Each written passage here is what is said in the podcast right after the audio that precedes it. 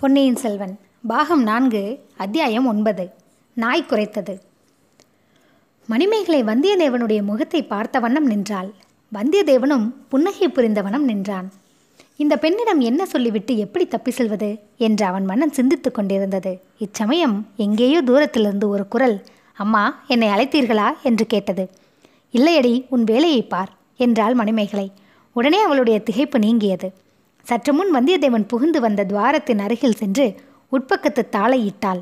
பின்னர் வந்தியத்தேவனுக்கு சமிஞ்ஞை காட்டி அந்த அறையிலேயே சற்று தூரமாக அழைத்து சென்றாள். சட்டென்று திரும்பி நின்று ஐயா உண்மையை சொல்லும். சந்திரமதி உம்மை அழைத்ததாக கூறினீரே அது நிஜமா? என்று கேட்டாள். ஆமாம் மணி எப்போது எங்கே பார்த்து உம்மை அழைத்தாள்? சற்று முன்னால் தான். அடுத்த அறையில் நான் குரங்கின் பின்னால் மறைந்து நின்ற போது நீங்கள் இருவரும் வந்து பார்த்துவிட்டு திரும்பினீர்கள்.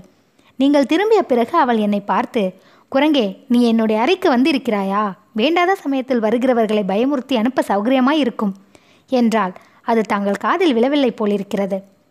மணிமேகலை இளநகை புரிந்த வண்ணம் காதில் விழுந்திருந்தால் அவளை சும்மா விட்டிருப்பேனா? என்றாள். இளவரசி தங்கள் தோழி பேரில் கோபிப்பதில் பயன் என்ன? என் முகமும் வாலில்லா குரங்கின் முகமும் ஒன்று போல் இருந்தால் அதற்கு சந்திரமதி என்ன செய்வாள்? உமது முகத்துக்கும் வாலில்லா குரங்கின் முகத்துக்கும் வெகு தூரம் குரங்கின் முகத்துக்கும் அதற்கு மேலே தொங்கிய ஆந்தையின் முகத்துக்கும் உள்ள தூரம் போல் இருக்கிறது உமது முகம் குரங்கு முகமும் அல்ல ஆந்தை முகமும் அல்ல. ஆனால் குரங்கின் சேஷ்டையெல்லாம் உம்மிடம் இருக்கிறது. சில சமயம் ஆந்தையைப் போலவும் விழிக்கிறீர். சற்று முன்னால் இதோ அந்த கண்ணாடியில் எட்டு பார்த்து விழித்தது நீதானே ஆம் இளவரசி நான் தான் எதற்காக உடனே பின்வாங்கி கதவை சாத்திக் கொண்டீர்? இந்த கண்ணாடியில் என் முகத்துக்கு அருகில் ஒரு தேவ கன்னிகையின் முகம் போல் தெரிந்தது. அந்த தேவக்கன்னிகை என் முகத்தை பார்த்து பயந்து கொள்ள பயந்து கொள்ளப் போகிறாளே என்று நான் பிடித்திருந்த யானை தந்தத்திலிருந்து கையை எடுத்தேன். கதவு தானாக சாத்திக் கொண்டது. அந்த தேவக்கன்னிகை யார் என்பது உங்களுக்கு தெரியுமா? அந்த க்ஷணம் எனக்கு தெரியவில்லை. பிறகு நினைத்து பார்த்து தெரிந்து கொண்டேன். என்ன தெரிந்து கொண்டீர்? நான் பார்த்தது தேவக்கன்னிகை அல்ல. தேவக்கன்னிகைகள் ஓடி வந்து அடிப்பணிவதற்குரிய மணிமேகலா தேவி கடம்பூர் சம்புவரையரின் செல்வகுமாரி என்று தெரிந்து கொண்டேன். என்னோட ஆருயர் நண்பன் கந்தன்மாரனுடைய அருமை தங்கை என்பதும் நினைவுக்கு வந்தது. மணிமேகலையின் புருவங்கள் நெறிந்தன ஏளனமும் கோபமும் கலந்த புன்சிரிப்புடன் அப்படியா என் தமையன் கந்தன்மாறன் தங்களுடைய ஆருயிர் நண்பனா? என்றாள். அதில் என்ன சந்தேகம் இளவரசி? நாலு மாதங்களுக்கு முன்னால் நான் இங்கு ஒரு நாள் வந்திருந்தது நினைவில்லையா? அந்த புறத்துக்கு கூட வந்து தாய்மார்களுக்கு வணக்கம் செலுத்தினேன். அது ஞாபகம் இல்லையா நன்றாய் ஞாபகம் இருக்கிறது. அதற்குள் மறந்து விடுமா அந்த வல்லவரையர் வந்தியத்தேவர் என்னும் வானர் குலத்து இளவரசர் தாங்கள்தானா? ஆம் இளவரசி தங்குவதற்கு அரண்மனையும் ஆளுவதற்கு ராஜ்யமும் இல்லாமல் அரையன் என்ற குலப்பெயரை மட்டும் தாங்கிக் கொண்டிருக்கும் அந்த ஏழை நான்தான். ஒரு காலத்தில் தங்கள் தமையன் என்னிடம் தங்களை பற்றி எவ்வளவோ சொல்லியதுண்டு. ஒரு காலத்தில் நானும் கந்தன்மாறனும் வடபெண்ணை நதிக்கரையில் காவல் செய்து கொண்டிருந்த போது தங்களை பற்றி அடிக்கடி சொல்லுவான். நானும் ஏதேதோ கனவு கண்டு கொண்டிருந்தேன். பிறகு அந்த எண்ணத்தை மறந்துவிட்டேன். மணிமேகலையின் உள்ளத்தில் ஒரு அதிசயமான எண்ணம் தோன்றியது. இவன் தன்னை குத்தி சொல்ல முயன்றதாக கந்தன்மாறன் கூறினான். அது எதற்காக இருக்கும்?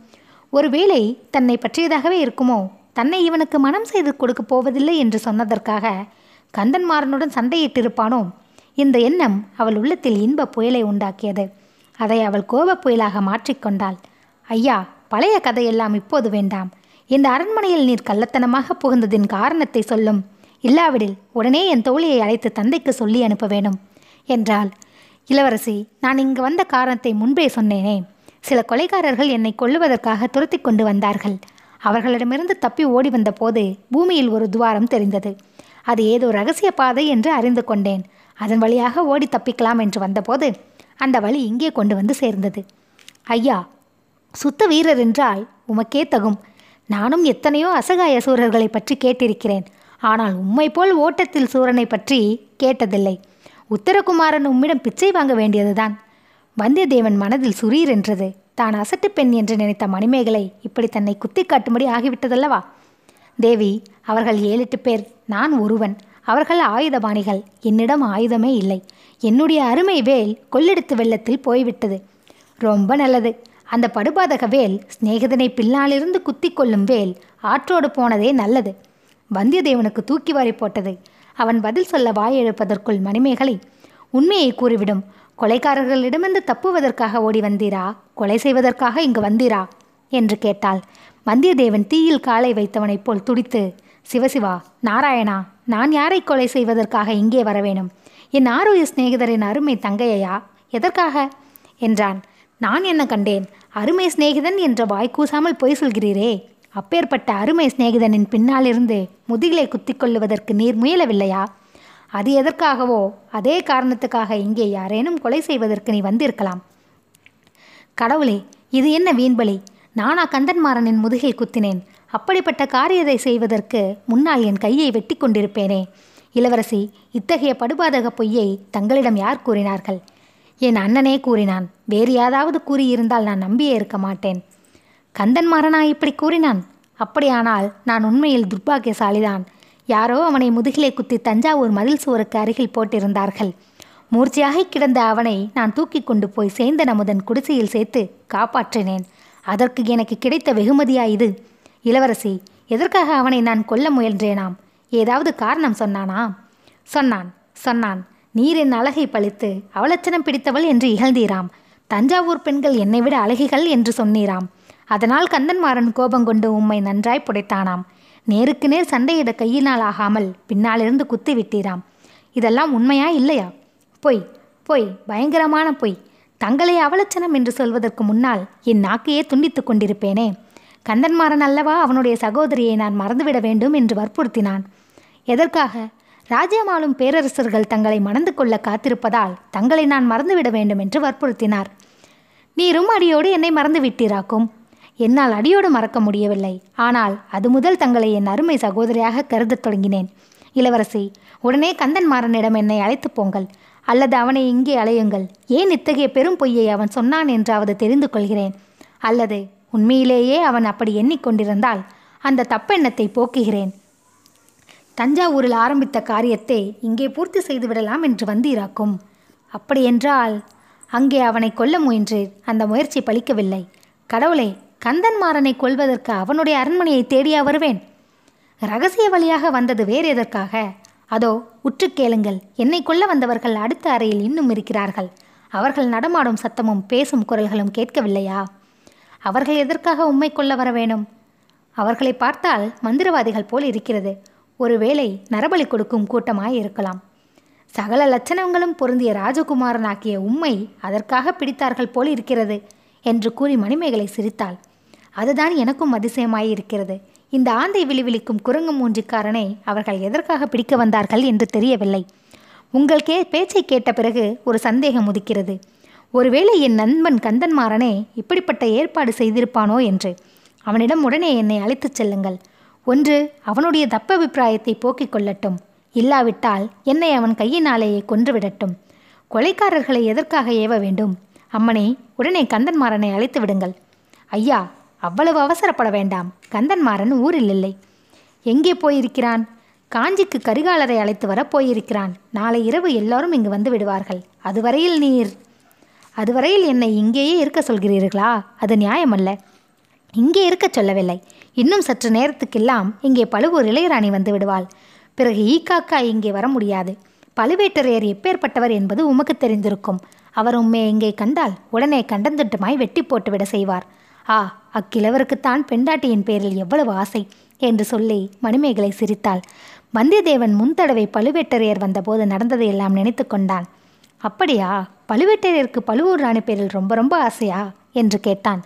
அது நாடு நகரமெல்லாம் தெரிந்த விஷயமாயிற்றே. போன தடவை எட்டு மாதங்களுக்கு முன்னால் இங்கே ஒரு தடவை அவர்கள் வந்திருந்தார்கள். பழுவூர் ராணி அந்த புறத்துக்கு வரக்கூட கிழவர் விடவில்லை. அப்படி கண்ணும் கருத்துமாய் பாதுகாக்கிறார். இந்த தடவை சில நாள் இங்கே இருக்கப் போகிறாளாம். பழுவூர் ராணிக்கு தனி அந்தப்புறம் வேண்டுமென்று ஒரே தடபுடல். இந்த தடவையாவது எங்களை எல்லாம் பார்க்கப் போகிறாளா? பார்ப்பதற்கு கிளவிட கிழவர் விடப்போகிறாரா தெரியவில்லை. அப்படியானால் நான் இப்போது என்ன செய்யட்டும்? அதுதான் நானும் யோசித்துக் கொண்டிருக்கிறேன். ஆ ஒரு யோசனை தோன்றுகிறது. என் தமையன் கந்தன்மாரனுடைய தனி ஆயுத அறை ஒன்று இந்த மாளிகையில் இருக்கிறது. அதில் உம்மை கொண்டு விடுகிறேன். நாளை சாயங்காலம் கந்தன்மாறன் வந்து விடுவான். அதுவரையில் அங்கேயே இரும். நீர் சொல்வதின் உண்மை பொய்யை கந்தன்மாறனிடம் நேரில் நிரூபித்து விடலாம். இளவரசி அது முறையன்று மிகவும் ஆபத்தான காரியம். என்ன ஆபத்து? அங்கே நான் எப்படி வந்து சேர்ந்தேன் என்று கந்தன்மாறன் கேட்டால் என்ன பதில் சொல்வது? உள்ளது உள்ளபடி சொல்லுகிறது. உள்ளது உள்ளபடி நான் இப்போது சொன்னதை நீங்களே நம்பவில்லையே. அடுத்த அறையில் என்னை தேடி வந்த ஆட்கள் இருக்கும்போதே. ஐயா அதை இப்போதே சோதித்து விடுகிறேன். என்ன சோதிக்கப் போகிறீர்கள்? அடுத்த அறைக்குள் சென்று அந்த மனிதர்களை பார்த்து விசாரிக்கப் போகிறேன். அவர்கள் உம்மை கொல்ல வந்தவர்களா அல்லது நீர் அழைத்து வந்தவர்களா என்று தெரிந்து கொண்டு வருகிறேன். ஐயோ அவர்கள் பொல்லாத துஷ்டர்கள். தாங்கள் அவர்களிடம் தனியாக அகப்பட்டு கொண்டால்? என் அரண்மனையில் யார் என்ன செய்ய முடியும்? இதோ பாருங்கள் என்று கூறி மணிமேகலை யாருக்கும் தெரியாமல் தன் இடுப்பில் செருகியிருந்த சிறிய மடக்கு கத்தியை எடுத்து காட்டினாள். யாரும் என் கிட்ட வர முடியாது. அப்படி ஏதாவது ஆபத்து வருவதாயிருந்தால் நீர்தான் சூராதி சூரர். இங்கே இருக்கிறீரே. அம்மணி என்னிடம் தற்சமயம் ஆயுதம் ஒன்றுமில்லை. வல்லவனுக்கு புல்லும் ஆயுதம் என்று நீர் கேட்டதில்லையா? உமது பெயரே வல்லவரையராயிற்றே. ஆயுதம் கையில் இருந்தால் பெண் பிள்ளைகள் கூட சண்டை போடுவார்கள். ஆண் பிள்ளைகள் எதற்கு? உமக்கு வீண் கவலை வேண்டாம். அங்கே ஒரு அறையில் தூசு தட்டி கொண்டிருந்தவன் எங்கள் அரண்மனை வேலைக்காரன்தான் மற்றவர்களை அவன்தான் இட்டு வந்திருக்க வேண்டும். அவர்களும் எனக்கு தெரிந்தவர்கள் என்றே தோன்றுகிறது. அவர்கள் எதற்காக இங்கே வந்திருக்கிறார்கள் என்பதை தெரிந்து கொண்டு வருகிறேன். கதவுக்கு அருகில் நிற்க வேண்டாம். அதோ அந்த மரக்களஞ்சியத்துக்கு அருகில் போய் சிறிது மறைந்து நில்லுங்கள் இவ்விதம் சொல்லிக்கொண்டே மணிமேகலை வேட்டையறைக்கு போகும் வாசற் பக்கம் சென்று அதன் கதவை திறக்க முயன்றாள். வந்தியத்தேவன் அவசரமாக நடந்து மரக்களஞ்சியத்தின் அருகில் சென்று மறைந்து கொண்டான். மரக்களஞ்சியத்தின் கதவுகள் திறந்திருந்தன. அதற்குள்ளே தற்செயலாக பார்த்தான். அது தானிய கொட்டும் களஞ்சியம் அல்லவென்று தெரிந்தது. அறைக்குள்ளே படிப்படியாக அமைந்திருந்தது. ஒவ்வொரு படியிலும் யாழ் வீணை மத்தளம் தாளம் முதலிய இசைக்கருவிகள் அடுக்கி வைக்கப்பட்டிருந்தன. மேலே சிறிது அண்ணாந்து பார்த்தான். படிகள் மேற்கூரை வரையில் போவதாக தெரிந்தது. இதற்குள் மணிமேகலை வேட்டை மண்டபத்தின் கதவை திறந்து கொண்டு உள்ளே பிரவேசித்தாள். அவளுடைய தைரியத்தை வந்தியத்தேவன் வியந்தான். அதே சமயத்தில் மணிமேகலைக்கு ஆபத்து ஒன்றும் நேருவதற்கில்லை என்று மனதை திருப்படுத்திக் கொண்டான். இதற்குள் அந்த அறையின் இன்னொரு பக்கத்திலிருந்து ஒரு கதவு திறந்தது. அம்மா என்று கூவிக்கொண்டே சந்திரமதி உள்ளே வந்தாள். வந்தியத்தேவன் திடுக்கிட்டான். அவன் தன்னை பார்த்து விடாமல் இருப்பதற்காக இசைக்கருவி களஞ்சியத்துக்குள் நுழைந்தான். அம்மா தஞ்சாவூர்காரர்கள் கோட்டை வாசலில் வந்து விட்டார்களாம் மகாராணி உடனே தங்களை அழைத்து வர சொன்னார்கள் என்று கத்திக்கொண்டே சுற்றுமுற்றும் பார்த்தாள். அவள் எதிரில் திறந்திருந்த வேட்டை மண்டப கதவை நோக்கி போனாள். கதவின் அருகில் நின்று பார்த்தால் வந்தியத்தேவன் களஞ்சியத்திற்குள் இருப்பது தெரிந்து போய்விடும். ஆகையால் அவன் விரைவாக சில படிகள் மேலே ஏறினான். ஒரு வீணையின் மீது அவன் முழங்கால் இடித்து அது சப்தித்தது. வந்தியத்தேவன் பீதி அடைந்து மேலும் சில படிகள் ஏறினான். அவன் தலை களஞ்சியத்தின் மேற்பலகையில் முட்டியது. என்ன விந்தை? அந்த மேற்பலகை வந்தியத்தேவனுடைய மண்டை முட்டிய போது சிறிது மேலே சென்றது. ஏதோ சந்தேகம் தோன்றி வந்தியத்தேவன் அப்பலகையை கைகளினால் நெம்பி தூக்கினான். அது நன்றாய் மேலே போனதுடன் திறந்த இடத்தின் மூலமாக வெளிச்சம் வந்தது. தூரத்தில் சலசலவென்று சத்தம் கேட்டுக்கொண்டிருந்தது ஒரு பக்கத்தில் வானத்தில் மின்னும் நட்சத்திரங்களும் தெரிந்தன. வந்தியத்தேவனுடைய உள்ளம் உற்சாகத்தினால் துள்ளியது. பலகையை நன்றாக நகர்த்திவிட்டு மேலே ஏறினான். மாளிகையின் மேல் மச்சில் ஒரு பகுதிக்கு தான் வந்திருப்பதை கண்டான். அதிலும் அந்த பகுதி முன்னொரு நாள் அவன் சுகமாக காற்று வாங்கிக் கொண்டு படுத்திருந்த பகுதிதான். பெரிய தூண்களின் மறைவில் நின்று சிற்றரசர்கள் கொடிய சதியாலோசனையை பற்றி தெரிந்து கொண்ட அதே இடந்தான் பலகையை தள்ளி முன்போல் மூடினான். மூடிய பிறகு கூரையிலிருந்து அப்படி ஒரு வழி இருக்கிறது என்று கண்டுபிடிப்பது சுலபமல்லவென்பதை உணர்ந்தான். அதை பற்றி இப்போது யோசிக்கவும் அதிசயப்படவும் அவகாசம் இல்லை அங்கிருந்து தப்பு செல்லும் வழியை பார்க்க வேணும். இத்தனை நேரமும் தனக்கு உதவி செய்த அதிர்ஷ்ட தேவதை இனியும் உதவி செய்யாமலா இருக்கப் போகிறது? வந்தியத்தேவன் நாலாபுறமும் சுற்றி பார்த்தான். எங்கு நோக்கினாலும் கொடிகளும் தோரணங்களும் பரந்த அந்த அரண்மனை பிரதேசம் முழுவதும் கண்கொள்ளா காட்சியாய் இருந்தது. அடடா ராஜோபச்சாரம் என்பது இதுதான் போலும். முன்னொரு தடவை அவன் படுத்திருந்த நிலா மாடத்துக்கு வந்து சேர்ந்தான்.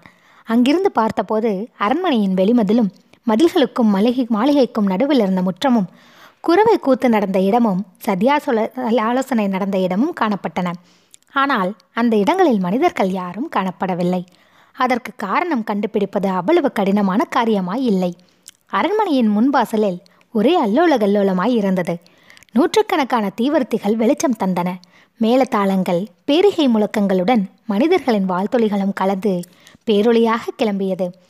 பழுவேட்டரையரின் பரிவாரங்கள் அரண்மனை வாசலை நெருங்கி வந்து விட்டபடியால் அவர்களை வரவேற்பதற்காக எல்லோரும் அங்கே போயிருக்கிறார்கள். அதனாலே தான் இங்கே எல்லாம் ஜனசஞ்சாரம் இல்லை. ஆஹா உண்மையில் அதிர்ஷ்ட தேவதை வந்தியத்தேவன் பக்கத்தில் இருந்தாள் என்பதில் சந்தேகமில்லை. தப்பி செல்வதற்கு எவ்வளவு அருமையான சந்தர்ப்பம். அரை நாளிகைக்கு முன்னாலும் இத்தகைய சமயம் கிடைத்திராது. அரை நாளிகை பின்னால் வந்தாலும் இம்மாதிரி வசதி கிடைக்காது. சதியாலோசனை நடந்த இடத்துக்கு சமீபமாக வந்து வந்தியத்தேவன் இன்னொரு தடவை சுற்றம் முற்றும் பார்த்தான். ஒருவரும் இல்லை. கீழே குனிந்து பார்த்தான். அங்கேயும் யாரும் இல்லை. எதிரில் மதில் சுவரை பார்த்தான். அங்கேயும் யாரும் இல்லை. ஆ இது என்ன? மதில் மேல் கிளைகளுக்கு நடுவில் ஒரு முகம். ஆழ்வார்க்கடியானுடைய முகம் போல் தெரிகிறதே. சீச்சி வீண் பிரம்மை. முன்னொரு தடவை ஆழ்வார்க்கடியானுடைய முகம் போல் தெரிந்த இடம் அது. ஆகையால் அவன் மனம் அவனை அப்படி ஏமாற்றிவிட்டது அதுவும் ஒரு நல்லதற்குத்தான். மதுமேல் ஏறி குதித்து தாண்டுவதற்கு அதுதான் சரியான இடம். அதை அவனுடைய உள்மனம் சுட்டிக்காட்டி ஞாபகப்படுத்தியிருந்தது. வரவேற்பு முடிந்து வாசலில் நிற்கும் கூட்டம் உள்ளே வருவதற்குள் அவன் தப்பித்து செல்ல வேண்டும். முற்றத்தில் எப்படி இறங்குவது? ஆ இதோ ஒரு வழி. இங்கே முற்றத்தில் ஒரு கொட்டகை போட்டிருக்கிறது. குறவை கூத்துக்காக போட்டிருக்கும் கொட்டகை போலும். கொட்டகைக்காக புதைந்திருந்த மூங்கில் மரம் ஒன்று தெரி நெடுந்துயர்ந்து மேல்மச்ச வரையில் வந்திருந்தது. வந்தியத்தேவன் அதை தாவி பிடித்துக்கொண்டு சரசரவென்று கீழே இறங்கினான். மீண்டும் சுற்றும் முற்றும் பார்த்தான். ஒருவரும் இல்லை. மச்சின் மேல் தான் சற்று முன் நின்ற இடத்தில் கிண்கிணி சத்தம் கேட்டது. ஆஹா மணிமேகலை தன்னை தேடி வந்தால் போலும். பொல்லாத பெண். இச்சமயம் அவளிடம் அகப்பட்டு கொண்டால் நம் பாடு தீர்ந்தது. முற்றத்தின் திறந்த வெளியை ஒரே ஓட்டமாக ஓடி வந்தியத்தேவன் கடந்தான். மதில் சுவர் ஓரமாக நின்று திரும்பி பார்த்தான். மச்சின் மீது ஒரு பெண் உருவம் தெரிந்தது. மணிமேகலையோ சந்திரமதியோ தெரியவில்லை. ராய் யாராயிருந்தாலும் தான் முற்றத்தை ஓடி கடந்ததை பார்த்திருக்க வேண்டும். நல்ல வேளையாக கூச்சல் போடவில்லை. அவள் யாராயிருந்தாலும் நன்றாயிருக்கட்டும் மகராஜியாய் இருக்கட்டும் இவ்விதம் மனதிற்குள் வாழ்த்தி கொண்டே மதில் சுவர் ஓரமாக வந்தியத்தேவன் விரைந்து நடந்தான். மதில் மேல் ஆழ்வார்க்கடியானுடைய முகம் தெரிந்த இடம் வந்துவிட்டது. அங்கே சுவரில் ஏறுவது எப்படி? இவ்வளவு உயரமாய் இருக்கிறதே சுவரில் பிடித்துக்கொள்வதற்கு மேடு பள்ளம் ஒன்றுமே இல்லையே. கடவுளே இதோ ஒரு உபாயம். குறுவை கூத்து கொட்டகைக்காக கொணர்ந்த மூங்கில் களிகள் சில சற்று தூரத்தில் கிடந்தன. அவை மிஞ்சி போனவை போலும். ஒரே பாய்ச்சலாக பாய்ந்து அந்த களிகளில் ஒன்றை உயரத்துக்கும் மதிலின் உயரத்துக்கும் சரியாக இருந்தது. ஆனால் களி சுவரில் நிலைத்து நிற்க வேண்டுமே? ஏறும்போது நழுவி விட்டால் நழுவி விட்டால் கீழே விழ வேண்டியதுதான். அதற்காக கையை கட்டிக்கொண்டு சும்மா இருந்தால் என்ன பயன்? களியை இரண்டொரு தடவை அழுத்தி பார்த்துவிட்டு அதன் வழியாக ஏறத் தொடங்கினான். பாதி சுவர் ஏறிய போது களி நழுவத் தொடங்கியது. தொலைந்தும். கீழே விழுந்தால் எறும்பு நொறுங்கிவிடும் என்று எண்ணுவதற்குள் களி மறுபடியும் உறுதியாக நின்றது. மேலே இருந்து ஒரு கதம் அதை பிடித்து கொண்டது போல் தோன்றியது. நமக்கு பைத்தியம் பிடிப்பது தான் பாக்கி என்று எண்ணிக்கொண்டு வந்தியத்தேவன் மேலே ஏறினான். மதில் சுவரின் மேல் முனையை அவன் பிடித்து கொண்டதும் களி நழுவி கீழே விழுந்தது. அது விழுந்த சத்தம் இடிமுழுக்கம் போல் அவன் காதில் விழுந்தது. நல்ல வேளை கோட்டை வாசலில் ஆறாவாரம் இப்போது இன்னும் அதிகமாயிருந்தது. ஆகையால் யார் காதிலும் விழுந்திராது. ஆனால் எதிரே அந்தப்புற மேல் மாடத்தில் நின்ற பெண் அவள் காதில் விழுந்திருக்கும். மதில் மேல் தாவி ஏறி நின்றபடி மறுபடி ஒரு தடவை வந்தியத்தேவன் அந்த பக்கம் திரும்பி பார்த்தான்.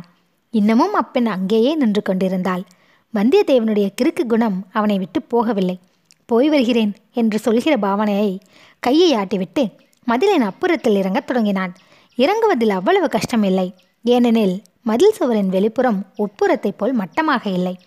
சில மேடு பள்ளங்கள் இருந்தன. பக்கத்தில் இருந்த மரங்களின் கிளைகள் சில சுவரின் மீது மோதி உராய்ந்து கொண்டிருந்தன. அவற்றின் உதவி கொண்டு சரசரவென கீழே இறங்கினான். மணிமேகலையை தான் ஏமாற்றிவிட்டு வந்தது பற்றி நினைத்தபோது அவனுக்கு சிரிப்பு வந்தது.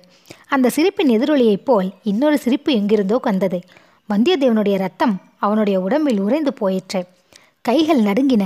கீழே குதிப்பதற்காக பார்த்தான். நாய் ஒன்று அவன் மீது பாய காத்து கொண்டிருப்பதைக் கண்டான். மேலே ஏறுவதை பற்றி இனி யோசிப்பதற்கே இல்லை. கீழே குதித்துத்தான் ஆக வேண்டும். குதித்தால் இந்த நாயின் வாயில் ஒரு பிடி சதையாவது கொடுத்து தீர வேண்டும். சற்று முன் கேட்டது சிரிப்பு சத்தமா அல்லது நாய் குறைத்த சத்தமா? பக்கத்தில் யாராவது மறைந்து நின்று நாயை ஏவி விட்டிருக்கிறார்களா? மேலே ஏறுவதில் அபாயம் அதிகமா? கீழே குதிப்பதில் அபாயம் அதிகமா? வந்தியத்தேவனுடைய உள்ள மூசலாடியது அவனுடைய கால்களும் எலும்பி எலும்பி குதித்த நாயின் வாயில் அகப்படாமல் இருப்பதற்காக ஊசலாடின.